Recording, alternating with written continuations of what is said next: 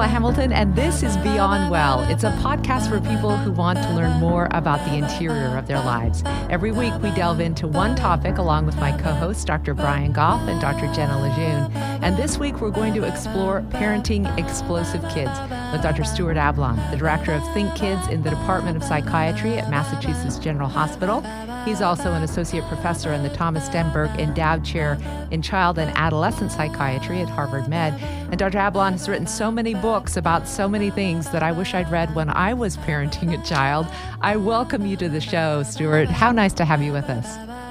Well, thank you very much. I'm pleased to be here. Appreciate you having me. I, I think one of the most profound things you say that really stuck with me, and I've seen you speak before. By the way, if you ever want a really dynamic speaker, Stuart's very good. But you begin with this premise that difficult kids aren't difficult, they just have a skills deficit. What do you mean by that? Sure. We, what we'd like to say really is um, the sort of a philosophy behind our work, which is kids do well if they can, which is simply meant to uh, suggest that if a kid could do well, he would do well. And if he's not doing well, well, something's standing in his way, and it's probably a bit more complicated than he doesn't want to do well. So, um, what kids do well if they can suggests is if they're not doing well, let's try to figure out what's getting in their way. And what all the research suggests is that kids who exhibit challenging behaviors, what they struggle with are certain skills. And skills in areas like flexibility and frustration tolerance and problem solving. So, what we help teach is this is about skill, not will. These kids are struggling with certain skills, not dissimilar to what we might say about a child who's struggling to read, who lacks the skills necessary to decode words, for example. Yeah. These are kids who struggle with skills necessary to be flexible, to tolerate frustration, to problem solve effectively in the world. Doesn't that just mean I'm lacking parenting skills? Well, I don't know that that's quite true, actually, because, um, you know, there's a whole number of different causes for lagging skills. Just like you, to carry on the analogy, I was just saying, you know, if your child has dyslexia, it used to be that we would blame parents for not reading to their child and things like that, but now we know it's a lot more complicated than that. And I, I think historically we have long blamed parents. I mean, when I say we, uh, my field as a child psychologist, uh, child you know psychology, psychiatry, we've long blamed parents for things that later on we learn actually they had a whole lot less to do with than we thought. I mean, more recently, you know, fairly recently, we used to blame mothers for autism. Ah. We called, you know, uh, we had this term called refrigerator mothers. It was, it was thought that cold, unempathic mothering caused autism, and that's just silly. It, you know, now it's been completely disproven, and I think there's something similar when it comes to challenging behavior. It, it's not as simple as um, you know, poor parenting causes kids to lack skills that lead to their challenging behavior. No, there's a, a lot more involved than that. Yeah, Stuart, one of the things I was thinking about with with your research and I'm a, an adult psychologist, not a kid person, but it seems to me that what you're talking about about if we're approaching this as well kids just don't want to do well and we just have to motivate them more and they just have to try harder um, that works about as well as it does when we approach parents that same way. Like you know I, I'm, I'm guessing it's probably the same sort of thing. Like it's not helpful to say to the parent well you just have to try harder to be a, a good parent. Like maybe there is also something standing in the way of the parent being able to do the things that would be most effective to help a, a child who is um, having challenging problems. You got it. I mean, no parent wants their child to be behaving in a challenging way. And so that philosophy that I mentioned a moment ago, kids do well if they can, what we've learned over the years working with adults who help kids is guess who else would do well if Sure. they could? Sure. us, adults, parents, teachers, clinicians, people do well if they can. And uh, no, actually, parents of kids who exhibit challenging behavior, they work harder than any other parent. I mean, if you've got an easy kid, you don't have to work very hard. Par- parenting's always challenging, but you know, if you've got a very challenging kid, you are working extraordinarily hard. And and so, you know, I think one of the things uh, that's helpful about the approach we teach is that we start off not by blaming the child or by blaming the adult Right. because everybody's doing the best they can with the skills they have to contend what's being contend with what's being thrown at them, both the child and their parents. Yeah, Stuart, this is uh, Brian here. I'm also a, an adult psychologist. I don't really work with kiddos, but I have some kiddos, and it and it seems to me like one of the tricks about uh, getting away from the assumption that the kids don't have the or they getting away from the assumption that the kids should just try harder uh, and that they actually can do stuff is that sometimes difficult kids are intermittently skillful so you sort of are like, well, it's. I mean that that skillfulness has to be in the repertoire, right? Because I saw them do it uh, Right. yesterday or earlier today. Why are they being such pills now? But then Yeah. it's like, I mean, to be honest, I am an intermittently skillful parent. Uh, You got it. That sometimes is very much not so, and I'm not giving this link to my kids to listen to this. and so it's No, like it's- I know that skillful parenting is in my repertoire. My A Right. game is pretty good. It's just that a lot of the times I show up with my C game. That's right. And are you not trying hard enough in those moments? No. And I think one of the things that's really important to know is that it- it's not like we humans either have a skill or don't. It's a dichotomous rating scale. Right. That's right. Uh, No, it's it, we have skills in, in certain degrees along a continuum, but our ability to apply those skills changes on that continuum based upon two things: the state and the context that we're in. The Absolutely. context meaning the situations that Yeah. we're in, and as a result, the brain state that we're in. So, you know, if you're in a nice, calm, resting state as a result of a context that is very helpful for you, you've got full access to all of your skills. But all of us have seen how, when un- under stress, anxiety, or panic, fear, those very same skills that we had are nowhere to be found, and oftentimes that's when we most need them. So, Wow. you know. I, I think we say all the time, "I've seen him do it." Doesn't that mean he can't? He can do it again? No, it doesn't. It means he can do it in that circumstance, in that state. And again, that does apply to all of us. I'm also just thinking about the complications of, say, for instance, with a kid who's getting dressed and you see them get dressed and on time uh, two days of the week. And on the other three days, you're wondering, well, what skill set has changed? But the stress in the house might have changed. What happened on social media might have changed the night before. His, you know, where his hormones or her hormones are at might be changing. So, how do we actually get to some of the underlying mechanisms of what is in the way, Dr. Ablon? Well, the, the nice thing is that challenging behavior rarely actually occurs out of the blue. And when, when I'm talking about this, I'm not just talking about kids. I'm talking about adults as well. I mean, uh, you, you know, you guys are talking about being, uh, you know, um, working with adults. Well, this approach has been applied in adult settings and even adult correctional facilities and psychiatric hospitals. And so, you know, really tough settings with adults. And we find the same things there that we find with, you know, in a preschool classroom or, or any home. Challenging behavior is predictable. It t- tends to occur under predictable circumstances when certain things are asked of a child in certain situations with certain demands or antecedents. And so the nice thing about that is that you can make a, literally a list of the specific things that tend to trigger the person's challenging behavior. And you know, then that also has the great advantage of you can work on them proactively. So, uh, you know, a, a big part of this approach is first being really careful about noticing when these things happen, and they often seem like they're disjointed, out of the blue. Um, pay close attention, and you'll see very clear patterns.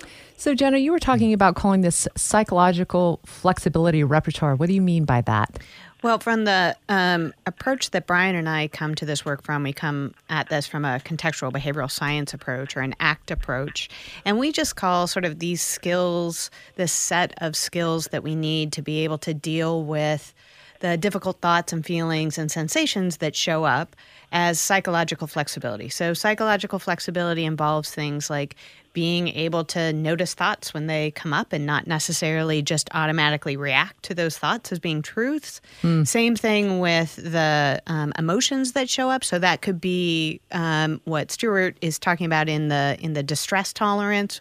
We also talk about that in terms of willingness or acceptance, and just the sense of kind of at its heart being able to be flexible and respond to these changing contexts, both state and kind of external contexts, so that we can um, act effectively in the service of our goals and values.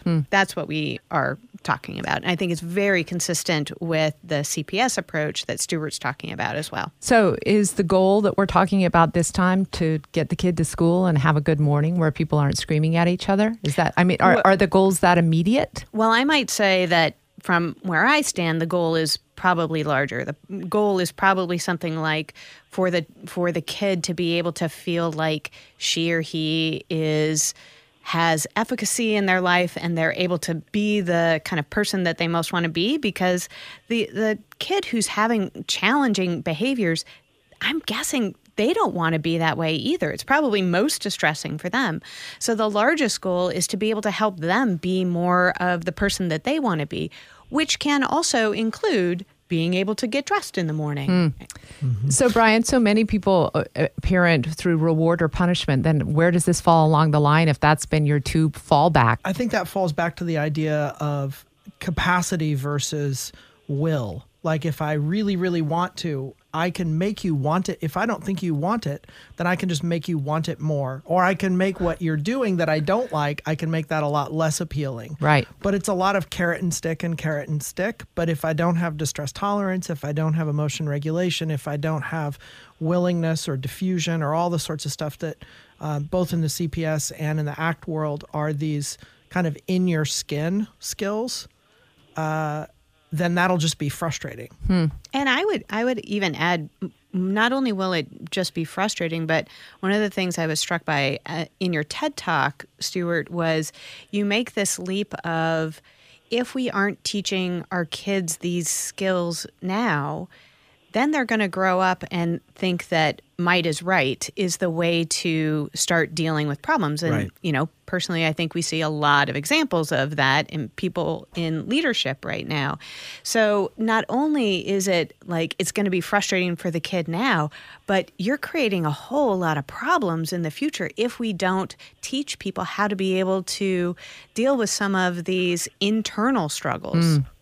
Let me chime in for a moment, though, on this uh, this good discussion about uh, the use of rewards and punishments, carrot and stick approaches, because you know I think there are a number of problems with those approaches uh, that even go beyond what we've we've discussed so far. I mean, they're often barking up the wrong therapeutic tree because uh, you know the person's not lacking the will to behave well; they lack the skills to behave well. So that's absolutely true.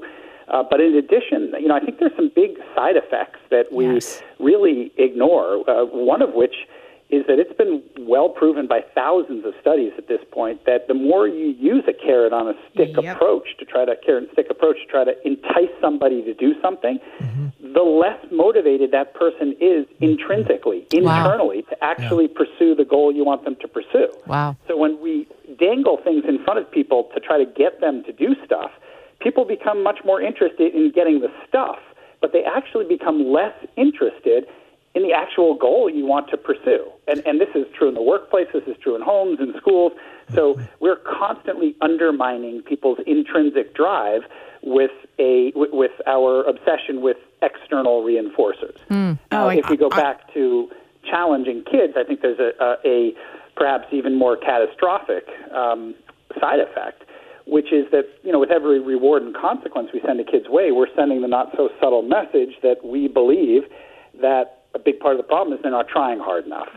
And uh, you know, if you teach a kid that they're not trying hard enough, eventually they're going to believe you, or and that that's just disastrous to a kid's self-esteem. And you know, I'll go back to my analogy of a learning disability. We used to treat kids with learning disabilities that way. We used to assume that they were lazy or dumb, and the reality it was those kids are trying harder than anybody else mm. to, for instance, read.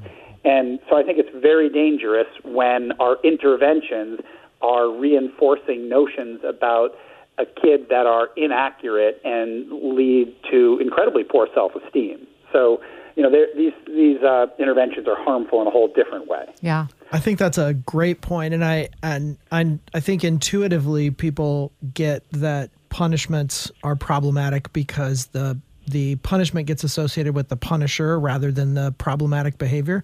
But as you said, even carrots mm-hmm. are problematic. I'm reminded of a very old study where, you know, I'm sure this is one of many examples, those thousand studies that you referred to, of kids uh, who are asked to color, and half of the class uh, they're given, I think, cookies or stickers or something like that for coloring for 30 minutes, and the other ones are just asked to color for 30 minutes. And then afterwards, both groups are asked how enjoyable the coloring was, and the ones that got rewarded for coloring say that the coloring wasn't as enjoyable. Oh, interesting. Yeah. And I So and, even a short-term reward is makes it less enjoyable. yeah, and I I would even add to that like. I, I so appreciate you bringing up the intrinsic reward here that that using carrots, even if it works in the short run, can have these longer term consequences, and and that's why you know from the way that I speak about when I talk about like helping the kid contact their values, that is like being the person they would most want to be that's tapping into that intrinsic reinforcer. It's it's intrinsically reinforcing for the child to be the person they're most proud of being, and that if we can help the child start contacting that more, that's just going to be self-sustaining as opposed to giving them the carrot, whatever the carrot is, every time they do something well. I'm thinking, you guys, about the uh, poor mom who's in a checkout line, and the kid is has grabbed a candy bar and is wailing at the top of his or her lungs, and thinking, "There's no way to talk about intrinsic values at that point." So, so when do you start with this kind of training? When do you how how do you begin this kind of discussion with a young mind? I'd like you to sort of visualize it for our listeners what it is that that looks like for even toddler age. Stuart, go ahead. Sure. Well, I mean, again, the first thing I'll just remind you uh, of is challenging behavior is predictable. So the worst time to try to deal with a predictable problem with anybody of any age is when the problem's right in front of you, and particularly when you've got a, a toddler yelling, screaming. Uh, You know, uh, when somebody's completely dysregulated, they have no access to the smart part of their brain, and trying to problem solve or uh, build skills is wishful thinking at that point. So, you know, many times where people are looking for help, what do you do in this situation? The short answer is anything you can do to calm things down Yes. and then try to identify why this happened in the first place. And now you need to carve out time to have a proactive conversation. And, you know, the, the nice thing about um, this approach, collaborative problem solving, we teach is that uh, the ingredients of the problem solving process, uh, which are the same with a young child or, or an adult, you know, they're um, they're simple but not easy. But they are simple enough that a neurotypically developing three-year-old, so a three-year-old who things are going to according to a plan developmentally, can fully engage in the process of collaborative problem solving, which in essence is really just with your help trying to identify what their concern is, their perspective, what's hard for them about a situation, and having them understand what your in this case, parental perspective or point of view is, what your concerns are, and then engaging in some brainstorming aimed at arriving at solutions that address both parties' concerns. Wow. And we have plenty of evidence that neurotypically developing three year olds can do that. They can let you know some of their basic concerns. They can appreciate the basic concerns of others, and they can uh, generate some rudimentary ideas for solutions that are indeed mutually satisfactory. You know, Stuart, you were mentioning about context and uh, sort of the variability of skillful behavior. And I've got this image of, you know, they tell you when uh, a plane de- uh, loses its, uh, what's it called? Uh, Turbulence? th- no, no. Torque? The, Oh. the stuff inside Oh, pressure. pressure. Thank Uh-huh. you very much. Woo, that's fantastic. Uh, s- I'm all firing on all cylinders here. Um, that that the the adults are supposed to put their masks on first before they do for the kids. So hypothetically, let's call a parent. I don't know. Let's say Brian, and uh, and it, it occurs to me that that when your child is engaging in this really disruptive behavior, that becomes the context within which the parent has to show up and be really skillful, or the context that is uh, influencing the child to act in the the least skillful manner is the same context that is interfering with the parent's ability to sort of show up and do this work. Can you speak to that? Well, I think if I'm hearing you right, Brian, uh, the way I often talk about this is that word I used before, dysregulation. It's contagious. And so there's nothing like a kid beginning to get frustrated or dysregulated that dysregulates adults as well. Amen. And then we're off to the races. Yep. And the only good news here is that the opposite, regulation, is also contagious. Mm-hmm. In that, if somebody is getting dysregulated, but a person, a caring, empathic person next to them is able to stay relatively calm, mm, yes. it can help regulate the other. And you know, we want to be fancy about it. We call that co-regulation, and it's how infants build their ability to regulate their emotions in the first place. They they they can't do it on their own. They they learn it in interactions with caring adults who are able to stay somewhat calm while they're getting really upset. So, you know, boil this all down, what does it mean? I often say to people the, the, the uh, biggest goal and the biggest challenge working with challenging kids has nothing to do with the kids. It's us parents that we need to find ways to stay calm ourselves. And, you know, all the, uh, you can give all the training in the world to a parent. That training is only so good as they as they're able to access it in the moment. Right. And again, to sort of use their cortex. So it's all about how do you keep people regulated. Mm. Right, and that's why, again, you know, we make it a very clear point that you need to have proactive problem solving conversations. So the parent can choose the time. Uh, the, the place, the activity when they're they've prepared for the conversation, they're catching their kid when they're calm. Mm-hmm. These, this is hard enough when everybody's calm, but you, you know, you want to maximize those chances. And the other thing is, it takes me right back to the beginning of our conversation today. When we teach people this approach, we really emphasize the philosophy, the understanding that this is about skill, not will, that kids do well if they can, because that in and of itself is regulating. Mm, because yes. if you're a parent and your kid is behaving poorly, and you think they have it within them to not behave that well, but they are purposefully, willfully, manipulatively giving you a hard time, you're pissed. And you get dysregulated right along with them. If, however, you look at your kid and you say, this poor kid's trying the best they can, this is so much harder than, for them than other kids, this is really tough, I need to help, it helps the parent stay regulated as well. Mm. And I think that really is more than half the battle. Mm-hmm.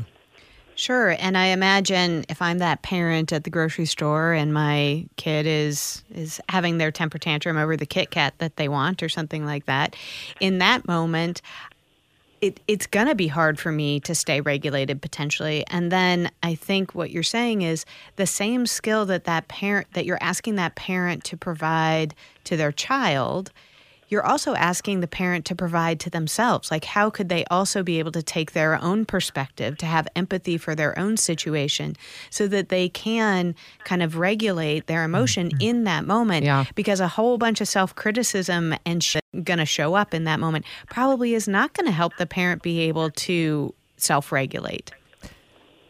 I, There's no doubt about that. I love right? I love the question if you can try to shift the perspective from what is wrong with them to being curious about I wonder what I could be doing right now to actually help them.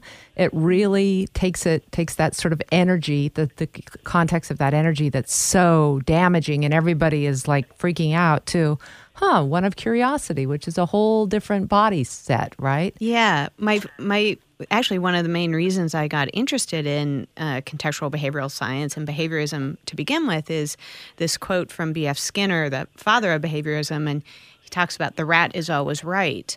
And I love that because it, it shifts us from this place of wondering what the hell is wrong with them, whether them is my partner or my kid or my client. Or me. Or Brian, my co host.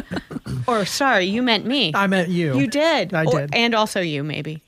Both. Both. Both.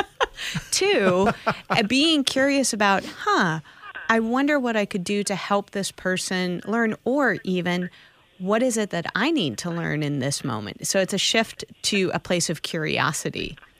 So, Dr. Ablon, these um, are these workshops that you do for a weekend. Is it a process that people go through to attempt to learn these uh, skills, the skill building that you talk about? Well, so we offer all kinds of different training opportunities for people from sort of brief exposure training to much more intensive training.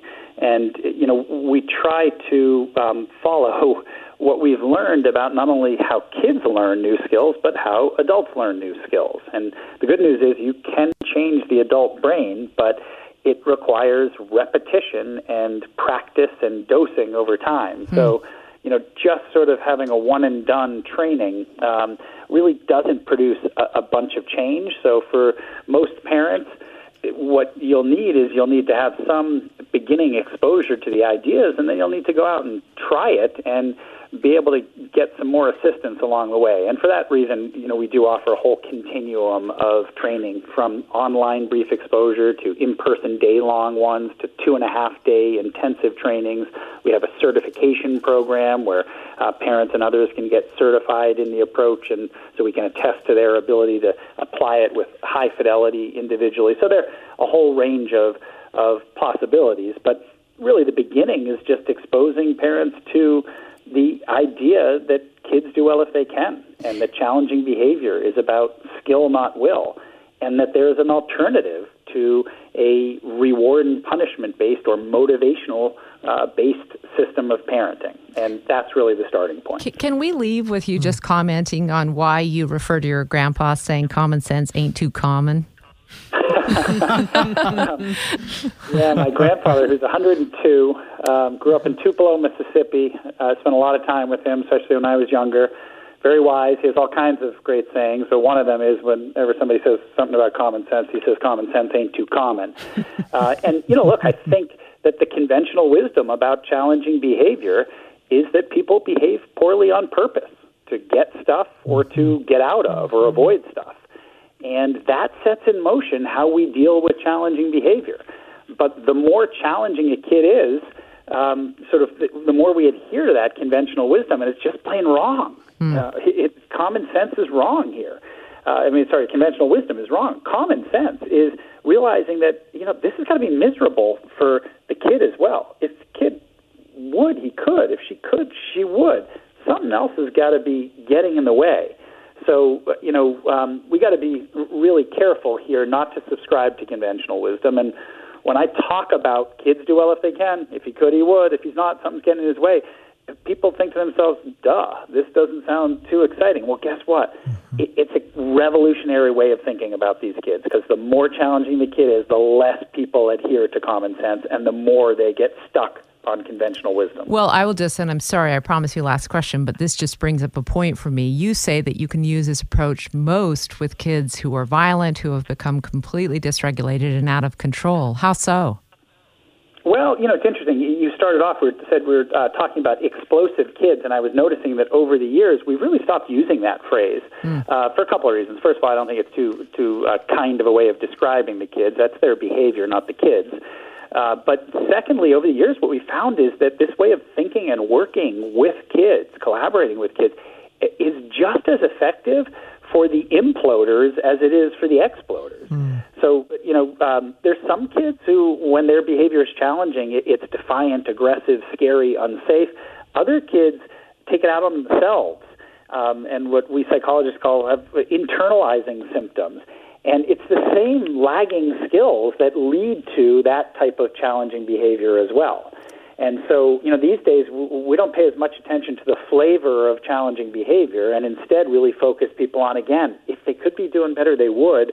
What are they struggling with instead?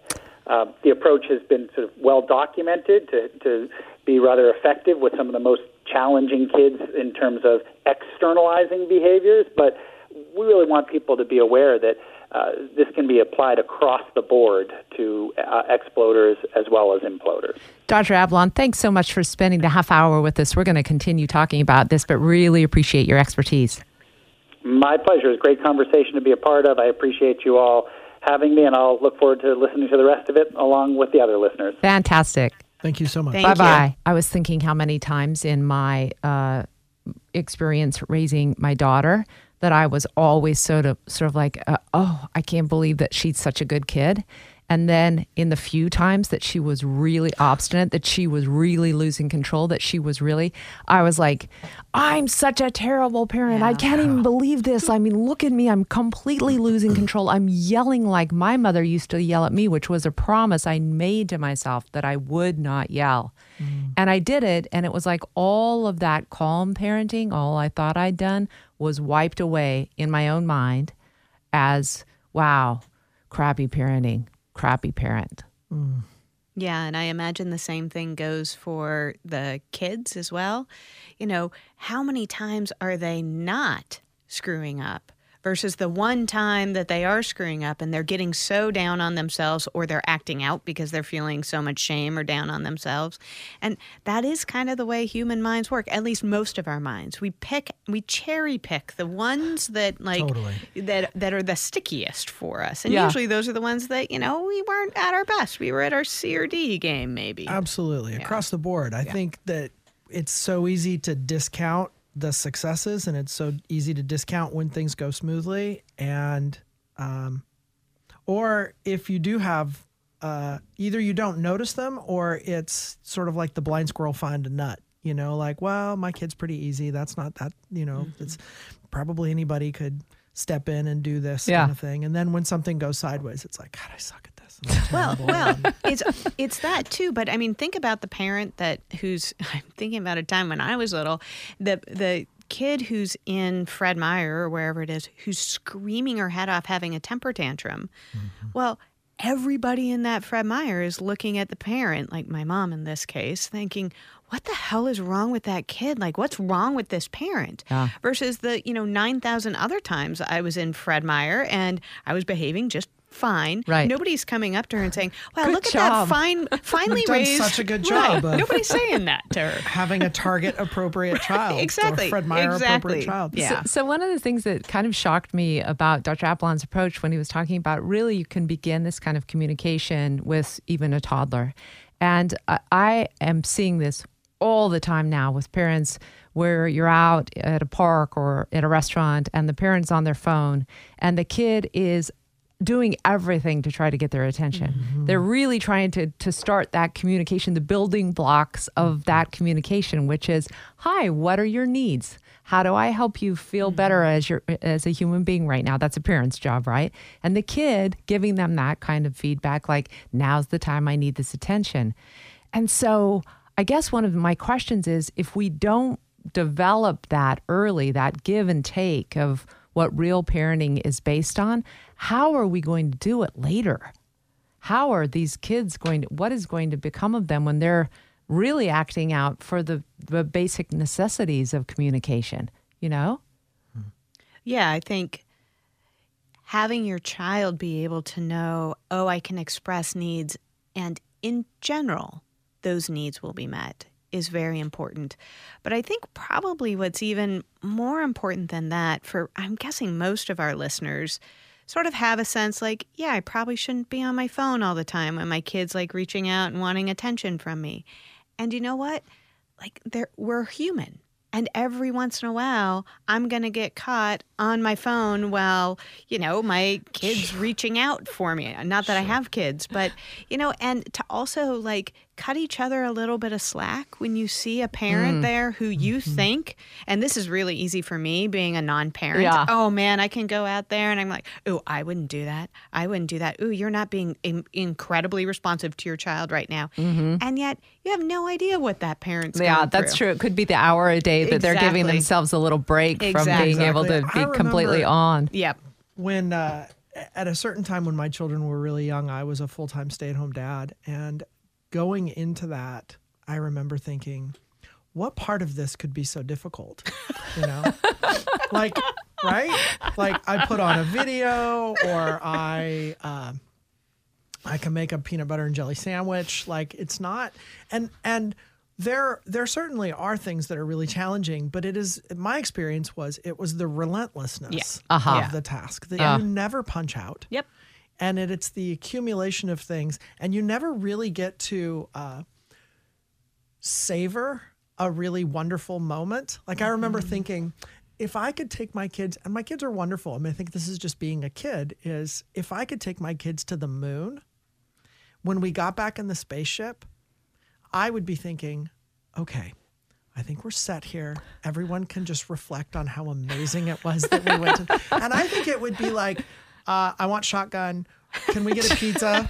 I want to watch a video. No, Can no pizza. I want Subway. No. yeah, yeah. And it's Right. just sort of the next thing. And, Yeah. it's then, and that tyranny of the mundane Wow. and that constant flow, that's really, really challenging. And so when there when there isn't something that is demanding your attention Mm-hmm. to fix, the temptation is, okay, this is this is my break time. Right. But the problem is, is Oh it- wow, is that's it, re- that gives me so much more empathy for what you just said, Jenna. Like, oh, I see. Yeah. Pa- parents are using that like, Right. Yeah. It's I don't not have falling to apart fix right something now. right Yes. now. I can just get on my phone and Yes. kind And of it- check out. and it flips it Yeah. from here are the really positive things that I can do with my child or with my teenager or whatever to is there a problem that I need to solve? Yeah. Is there something going on uh, that I have to take care of? Hopefully not.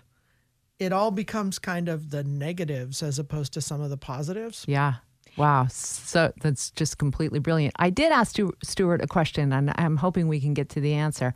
I want to know how we begin to teach this psychological flexibility because it's not, as he said, you can't just do it in a weekend session. It's a lifelong process. But even if we could begin to offer just a few tools about things people can think about, even just to say, huh, I wonder what they need rather than, I wonder why they're doing that.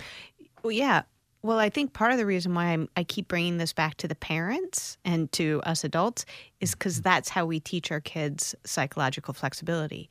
We model it so that, you know, when I'm sitting here and I'm dysregulated in some way or feeling like some very intense emotion, I can be able to make space for that emotion and even talk with my kid, or in my case, my niece and nephew, about, yeah, absolutely. I feel angry frequently. Yeah. And it's about sort of making space for it. So I would say modeling is one thing. And then the two other sort of takeaways that are just little mantras for people would be the question of what rather than what's wrong here i wonder what i have to learn here because mm. there's something to be learned in a situation and if you can shift from the trying to figure out what's wrong to trying to figure out what there is to learn that can i think give us a sense of efficacy a sense of like okay there's something for me to grow from here and then just that i mean I just love that quote so much from from Skinner that the rat is always right. The sense of like I am doing exactly what I am supposed to be doing given my learning history and my context. And so is my child. And so then I have the ability though to learn new skills so that I can interact differently with this. And so mm. that might be mm-hmm. going to a therapist who can help you learn things like defusion and perspective taking and willingness. And it might be kind of doing reading on your own about those those sorts of topics. Mm-hmm. I think it's I think it's important to to focus on that business of psychological flexibility in part because I do think that we are the emotional coaches of our children. Yeah. That's our probably our best job is like here's what shows up inside of you and here's what to do with it. Yeah. But I also think that our own rigidity uh, psychologically uh, is the headwind that we run into all of the time. Yeah. And Yeah. I, that, to me, that's one of the, the stickiest things for me. And it's as one of the stickiest things for me as a parent is seeing my own and my kids' variability in their behavior. Because once you see yourself or someone else behaving skillfully, it's easy to think, oh, they're capable of doing that now. Now I know where to set my expectation or I know I know what I can count on. And then that behavior doesn't show up and something else does. So if I take care of my own sort of getting my feet under me, being present, noticing my thoughts for what they are, not what they say they are, uh, and when things show up for me emotionally, that I make room for them. Uh, not only does that give me a better place from which uh, from which I can behave as a parent, but if I'm transparent in that, Yeah. if I'm transparent and and and I think sometimes some of my my moments in parenting are not I don't know if I'd say my better moments in parenting, but some of the important moments in parenting are not just when I feel like I did a good job, but actually when I don't show up the way mm-hmm. I want to show up mm. and I can go to my kids and instead of just like, sorry, want to watch a movie. You know, um, I can I can maybe give them a little bit of a backstage pass. Yeah. Mm. Uh, maybe not to all the rooms, Yeah. yeah. Yeah. but a little bit of here's what happened to me. Yeah. you know, and uh, That's a, such a brilliant idea. and this is what happens to us and and and while i get frustrated that this is happening with you dear god it happened to me too Yeah, absolutely. Yeah. And just maybe one other thing based on what um, Dr. Ablon was was talking about this idea of, you know, having assuming that our kids um, that they it's not that they don't have the will, it's that they don't have the skill. Well, you may know that sort of intellectually as a parent, but that is very, very hard to call up in those moments when uh, your kid's behaving in a way that scares you or that embarrasses you.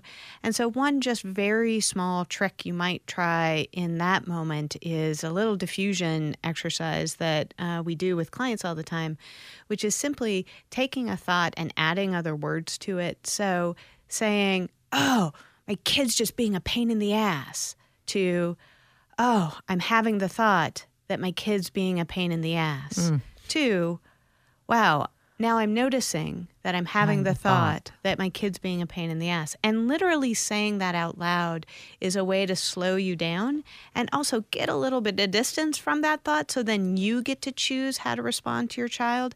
You're not responding in reaction to that thought. I love this. And I, mm-hmm. I honestly want to address someone who's listening right now who might be curious and sort of attempting to try to parent in this way, who has a partner who is like, this is bullshit. We're going to actually spank our kids. We're going to have them do what we say. We're the parent. We're not raising any soft snowflakes that are, you know, feel like they have license in this world because it's my way.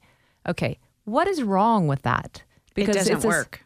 doesn't work That's why. I mean, even if even if we remove all of the like I want to live in a world where people are kind and compassionate to one another, even if we remove all the soft, squishy psychology therapist stuff, yeah. it simply does not work.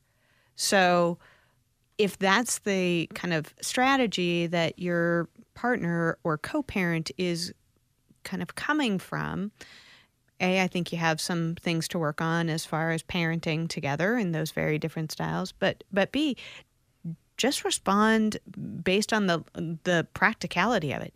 It is very very clear that that strategy does not work in the long run. Hmm. i think in the long run is the key Oh, yeah. because i think you can just tighten the screws up Sure, you can build really, bully in the short run. and yeah. bully in the short run Yeah. and get the behavior squished out of your kid Yeah. that you want in that particular moment but in the longer run you're not going to see a, re- a repetition of that behavior you're not going to see your kid learning the stuff that you want them to learn you sort of just bullied out the behavior and i think this Mm-hmm. business of when you know you say uh, to the person who says, "Okay, yeah, I heard that it's actually will, not skill, or it's skill, not will. Yeah. They just don't have the skills." I think that uh, that partner is going to say, "Well, hell yes, they have the skills. I've seen them do it mm-hmm. before. I know they can do it." And I think it's really, really important that we don't think of skill as just is it in the behavioral repertoire. right. Like, if I don't tie my shoes, it might be because I don't know how. But if I tied my shoes yesterday and I'm just refusing to tie them today, and you say they don't have the skill, it's like there's the out of the skin skill, like the stuff you do mm-hmm. with your hands and your feet.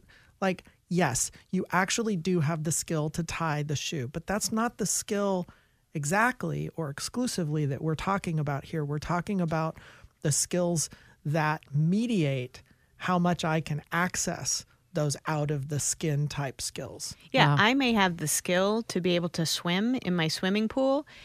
You throw me out in the middle of the ocean during a huge storm, It's a great analogy. I'm going to have more difficulty swimming. And that's what we're asking the kid to do to tie their shoe when they're emotionally dysregulated. It's in the middle of the ocean in the storm. Yes, and and maybe uh, I'm just weaving the metaphor a little bit, but uh, sometimes the circumstances are a lot more challenging because well, it isn't a nice smooth pool; it's these giant waves. There's another bit of it where it's like maybe we're still in the pool, and I'm and you're you're saying you can swim, but I'm going dun dun dun, dun, dun, dun, dun, dun. and now you've got fear, right? so good. And like your form is all breaking down, and you, you're Oh, so hyperventilating, true. and now fear's getting in the way. So there's all this Yeah. stuff that like we do not show up in the best context with our best behavior. I don't, and not just as a parent, kind of across the board. Sure. I don't, and I think understanding that there is no behavior without understanding context is a key to Absolutely. this. External and internal context. Yeah. Yes. Dr. Ablon has a great um, quote. He says, You lose nothing by treating a child empathetically with the understanding that this may be difficult for them, but treating the child as if it didn't want to do, as if you didn't want to do as you ask it, sends you down a dangerous road. So, y- y- this idea of, I can say I'm curious about why you did this and what how I can help you do it differently. But you've got to always be clear that what the behavior you actually wanted was for them to stand up and go through the grocery checkout line with you, right? Sure. Yeah. This is not permissive parenting. Right. It's not. Yeah. This is about helping your child do the things that will be effective for them. Yeah. And, and about the time that it takes to revolutionize this behavior, which is over the course of a lifetime, and then they turn into teenagers, Oh, yeah. which is a completely different program. Godspeed with that. Amen. Dr. Jenna LeJeune and Dr. Brian Goff, thank you so much. And our guest today was Dr. Stuart Ablon. You can find out more about him at thinkkids.org. I'm Sheila Hamilton. This is Beyond Well. All right, I always leave this running in case we come up with other like parts of this ask something. discussion. What do you do? What do I you do? love that. What's I that? just have to say that was freaking About the fear? Dun dun dun dun. I'm going to use that as absolutely the that is such a better thing than Mary Had a Little. That's brilliant. Oh, I like It's Mary exa- Had a Little. I like Mary Had a Little too, but that one it just produces the feeling Mm-hmm. amazing. Oh, I love that. So good. Yeah. Woo. Um, I am wondering though, like, Yeah. what do we what do we say to the parent who says, um, it isn't a question about whether my kid can act skillfully. It's a question of whether my kid, like, my kid isn't my kid isn't acting unskillfully. My kid is simply not doing the thing that I want them to do. So let's say your kid is cutting class at school. Are they being skillful? Well, you know, if what they want to do is not go to the class and they want to go down to the 7-Eleven with their friends and get Slurpees and they manage to sneak out of class without anybody seeing them and they pocket a little money on the side and blah blah blah and they get back to class without anybody noticing, they might say, yeah, hell yeah, that was super skillful. It's not necessarily what you want as a parent. So is that unskillful behavior or is that them sort of doing the stuff that they want to do? It just so happens that it's not what you want to do. I'm reminded of a time when we would sometimes say, particularly with clients, when you ask as a therapist, sometimes we ask people to do homework, fill out a sheet or journal something or track something. And um, people come back and uh, they'll say, uh, you'll see that the homework hasn't been done, right? And the question is, well, did they want to? Was it skill over will and blah, blah, blah? And my thought is, they're not necessarily trying to be really good clients. Sure. They're trying to they're trying to make their lives work. Right. Like Right. and and the problem isn't so much that they weren't being skillful people in their lives, they just weren't being particularly skillful clients. But that's not bad and wrong. My job is to say this is how doing the thing that I would like you to do is somehow connected to That's the thing to that's what you important want. to you. That's Right. the collaborative Yeah. part. Yeah. right? Right. Yeah. Yeah, that- absolutely. We don't Yeah. necessarily need to record this part. Mm-hmm. Oh, I like I it's, it's particularly good. I mean, and it draws it right back to why is it eventually that they would want to change their behavior because it's part of the collaboration about them having better lives and what they want, right? Yeah. They- But this isn't just kids, right? Like if you ask me any morning, I get up and I walk my dog every single er, every morning, like five thirty, right? If you asked me any morning, do you want to get up and walk your dog for three and a half miles? My answer every single morning is fuck no. Absolutely not. And the only way I can be consistent with that is not because I ask myself, is this really what I would choose, what I want to do? Yeah. But because I've tied it back into a way of being that is this part of this kind of longer pattern of values that then I see, okay, I'm just going to do these things on habit that I know will kind of are taking me in the direction of this value. So I'm not even kind of making a decision at 5:30. I'm just like I'm on autopilot because I decided somewhere along the line me being the kind of person I want to be is a person who gets up at 5:30 and walks her dog every yeah. morning. Well, it's al- it's also Got it. It gets back to parenting in that way of if you're consistently making the right food choices, do, doing exercise for the pure joy and the relaxation that it gives you. If you're modeling, Who is that person? Does that person exist? I don't. God. Yeah, take a nap. Oh my gosh. but if you're modeling behavior that the kid sort of sees, they're likely also to go, oh, this is part of the repertoire of kind of what we do. It's kind of who we are, right? Yes, but I think one thing you said there is really important, though. If what your kid sees uh, is, oh, my mom or my dad always makes all the right choices and they're always going to the gym and they get so much joy out of it and it's just like easy for them. They're probably not learning a whole lot other than my mom is freaking amazing. What's really the learning part, I think, is when your kid is able to see, gosh, actually, yeah, I would really like to have grilled cheese every single night. Or Uh-huh. no, I don't actually want to go to the gym. And yet I choose to kind of willingly because it's important to me that I'm I. still an active parent when Yeah. you're, you know, when you have kids and that sort of stuff. Yeah, yeah. and I think and I think linking it back to values because I think the other mis- the other lesson that can be mislearned is now my my mom is either amazing or my mom has tremendous self-discipline Oh and my she- gosh, and she does the right thing She does the right thing. and that can Oh, that can even backfire probably. Just Oh, like yeah. I, I Yeah. I have this really funny thing that when my daughter was young, I used to let her watch those cartoons that were very much made for adults, but she was young and loved the animation, and I was old and loved the the filthy jokes. And so the You're joke, just hoping she doesn't the- get 'em. And the joke was is that at a certain point she started getting the filthy jokes, and then I had to turn them off for both of us. But but I was constantly doing things that I thought were sort of on the line of being inappropriate. And um, she's so much more conservative than I am. She is so much more like um, really values and choice oriented in terms of what is right or wrong. And I am like, because I was kind of loose in those areas of parenting, did she decide, no, I have to be this like very linear and really rule oriented and very conservative parent? That's a super good question. I wonder. I, I don't Yeah. know. Uh, I recently was reason making with a client, which is what I sometimes like to call that, Yeah. where you where you see an outcome and then you put the pieces together to tell a coherent Yeah. story. And I say, um, do you like? I mean, in a really deep, fundamental, accurate way, do you know why you check your inbox on your email? No, I don't either, but I do it.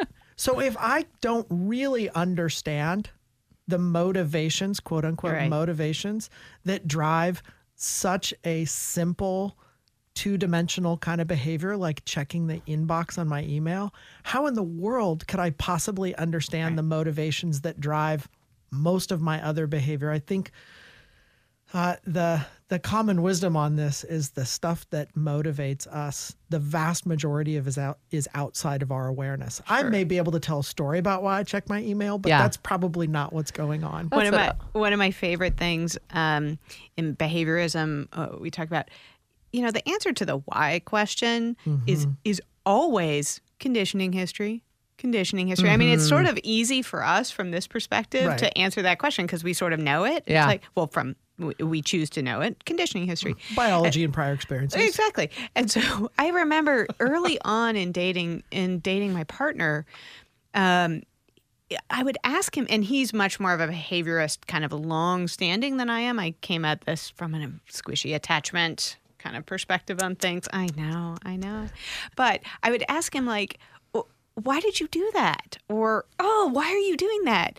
And he literally would respond, conditioning history? Like, no, no, you're not allowed to say that. First of all, it's a cop out. Second of all, it's a little super nerdy to say that. Yeah. And third of all, it's a cop out.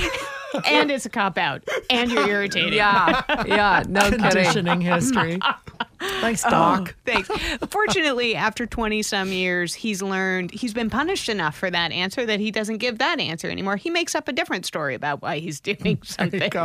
I, I was thinking I wish we'd had Dr. Ablon um, longer because I wanted to ask him how many of these um, practical rules and these behaviors that you can be taught are applicable to like kids that are, are not on a normal diversity or neurobiology that's the term he used wasn't it Yeah. neurodiversity whatever that they're they're Mm-hmm. different so so they may have autism or they may have asperger's or they may have and then can you still problem solve with kids that are are way more complicated do you is there a basis for using these kind of skills i suppose any skills would be helpful in dealing with kids who are more dysregulated but i was really curious about that Well, we do know actually the foundation on which ACT is built. It's uh, called relational frame theory. yeah Uh, it's, you talk about nerdy, super nerdy, um, Super but nerdy. super nerdy.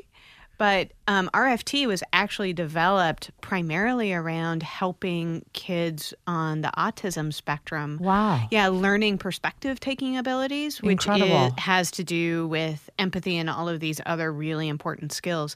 So, yes, I, I mean, my guess is I'm not a kid person, but my guess is these same principles absolutely would apply.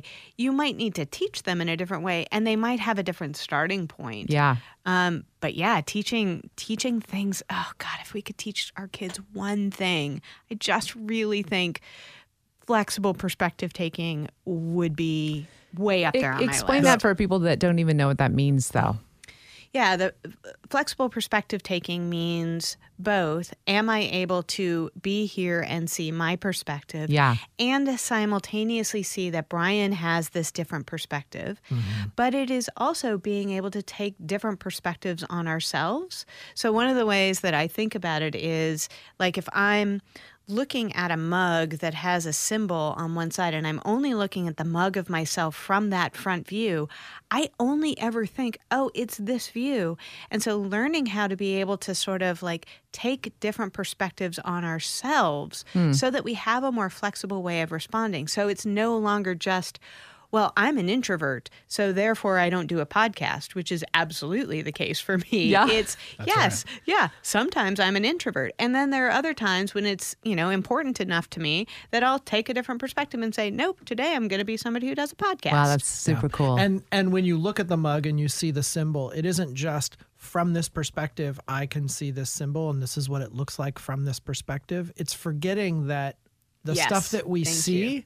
we see because we see it from, From the place a that we see it. perspective. Yes. Yeah, we don't we don't experience in the same way that we don't experience our thoughts as thoughts. We don't experience our perspective as our spe- perspective. We Mm-hmm. Yeah. just think that the way it looks from me from from where I sit is the way it is. Yeah. Yeah. Uh, and we can shift perspective by what does it look like from somebody else's perspective. We can shift perspective like how will this, how will I think about this, or how would I view this uh, at the end of the day, Yeah. or next year, or something like that. Wow, and we can even this. take the perspective of, you know, we would call this self as context or this transcendent sense of self, um, where being able to see that there's an I here that is the place in which all of these experiences are happening, but I am not the content of my thoughts and feelings. yeah Um, and we, We just went into the deep end of the pool. We did a Well, little you know bit, what? but But- a little bit. because I'd like to be more real with listeners about like the stuff we go through every week. The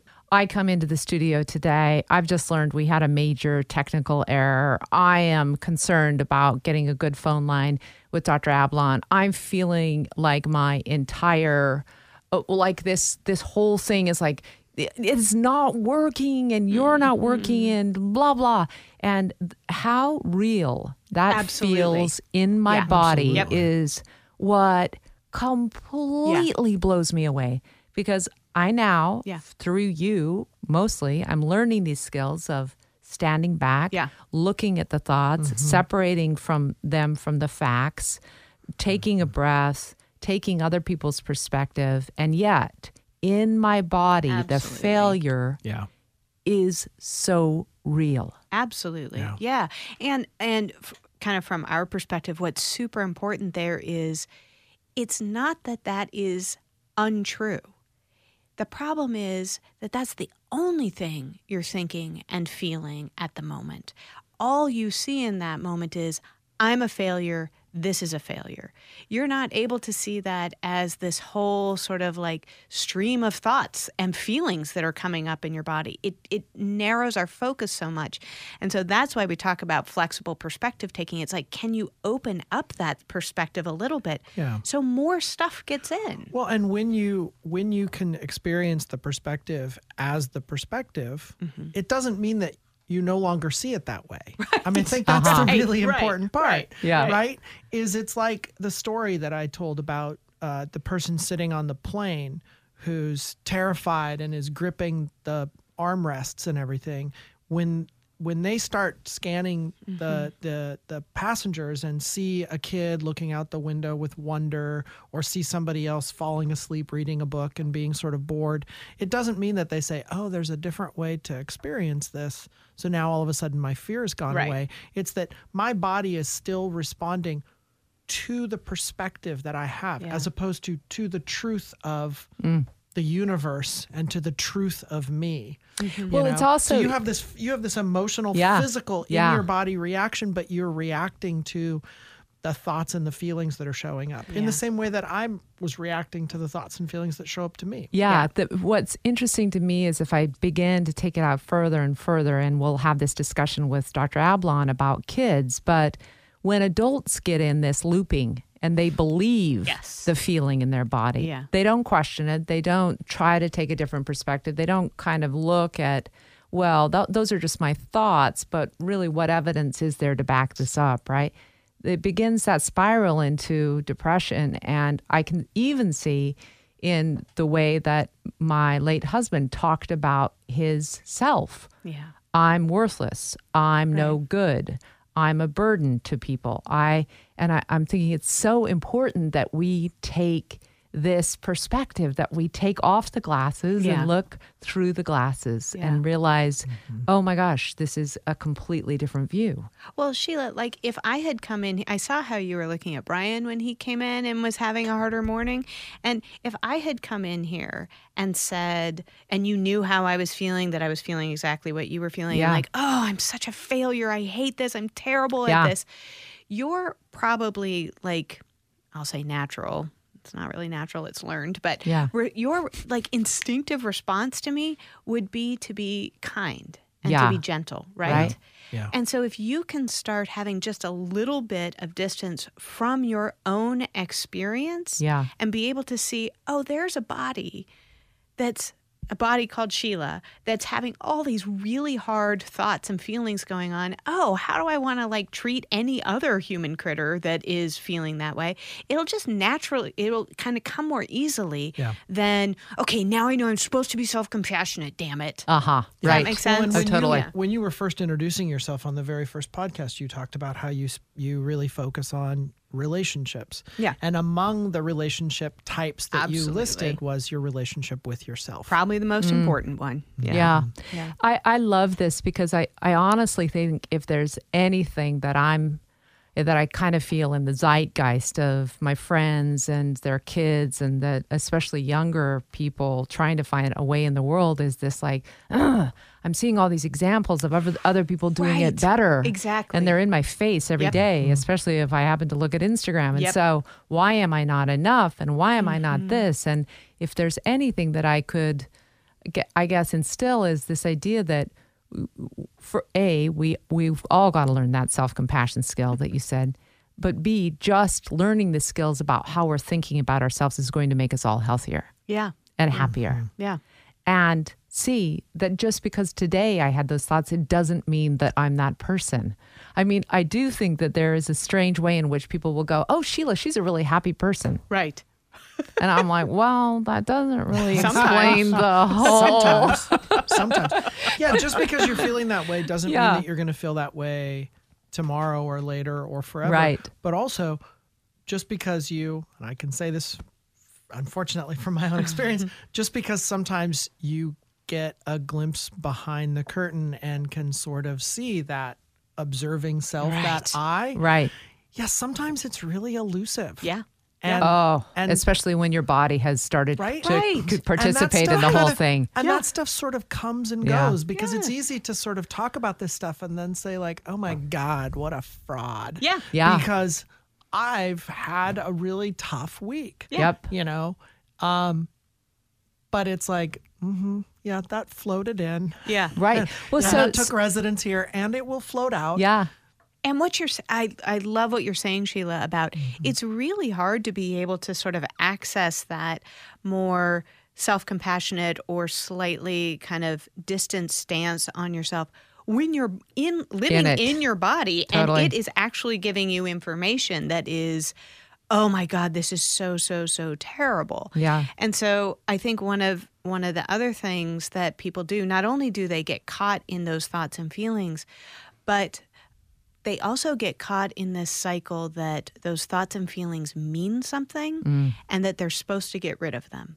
Like if I didn't think, if I could just stop thinking I was a fraud, then I would stop being a fraud. And so then we do all these super unhelpful things to try and get rid of thoughts and feelings, as Right. opposed to simply like, yeah, there's that. I also just thought about a Twinkie fa- flying across the, s- the ceiling, and I'm not going to get super attached to that one either. Well, I'll tell you what's fascinating about taking the perspective that you've taught me to take is that I began to really look at how that spiraling mm. started. It mm-hmm. certainly wasn't just that a file got corrupted. Sure. It mm-hmm. certainly wasn't that I was worried about the phone call. Mm-hmm. Nope. It's that earlier in the week, I'm having a difficult time with my mom who's in assisted living, and I am the kid she likes the most, and I have to go help in these really tricky situations with mm-hmm. SIBS, Yeah. right? Mm-hmm. It's also about everything to do with my daughter. It's also about where we're at in, in our particular life. And I'm like, oh, now I can see that it wasn't just I let one thing trigger me. Right. There was a lot of little clicks toward this. And isn't that just a kinder way of Totally. approaching? Yeah. And maybe there is something that you need to learn. I mean, I'm not saying there is, but maybe there is something you need to learn here.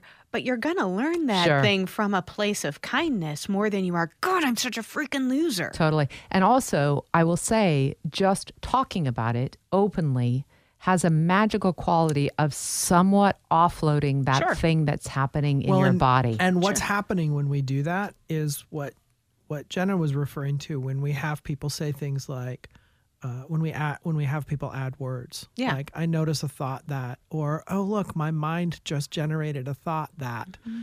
that when we talk about the stuff that goes on not the stuff that goes on out there in our life but the stuff that goes on in here in our life and what it's like that is itself a defusion activity Absolutely. Yeah. It's so great. Yeah. you know So and we're now- just catching it on the we're catching it on the fly Yeah. yeah, So I've had many people say in response to this program, "Oh, wow, is this what therapy is like?" And I am like, you know, I haven't done that much therapy. I wish I'd done more, especially when I was younger, coming into this skill building thing. I It's really never think too it- late, Sheila.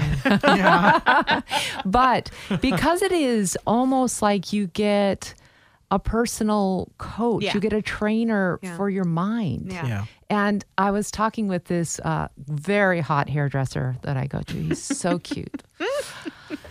but he grew up gay and he was in a very religious family. And he said, I knew that if I spent any money on a trainer, it needed to be for my mind. And so he started working with Oh, a wow. therapist from the time he was 16 in order to come out properly to both to himself and to the world Mm-hmm. and now to grow his business and to skill build into a next new relationship and he's like best money i ever spent I've been in and out of therapy my adult life periodically. I'm in therapy right now. It's Yeah. kind of like, oh yeah, now would be a time in my life when it would be helpful to have somebody who just has a different perspective on Exactly. me than I have on me. yeah Yeah. so i hope you enjoyed that conversation a little bit of behind the scenes at beyond well and we sure appreciated talking with dr stuart Ablon make it a great week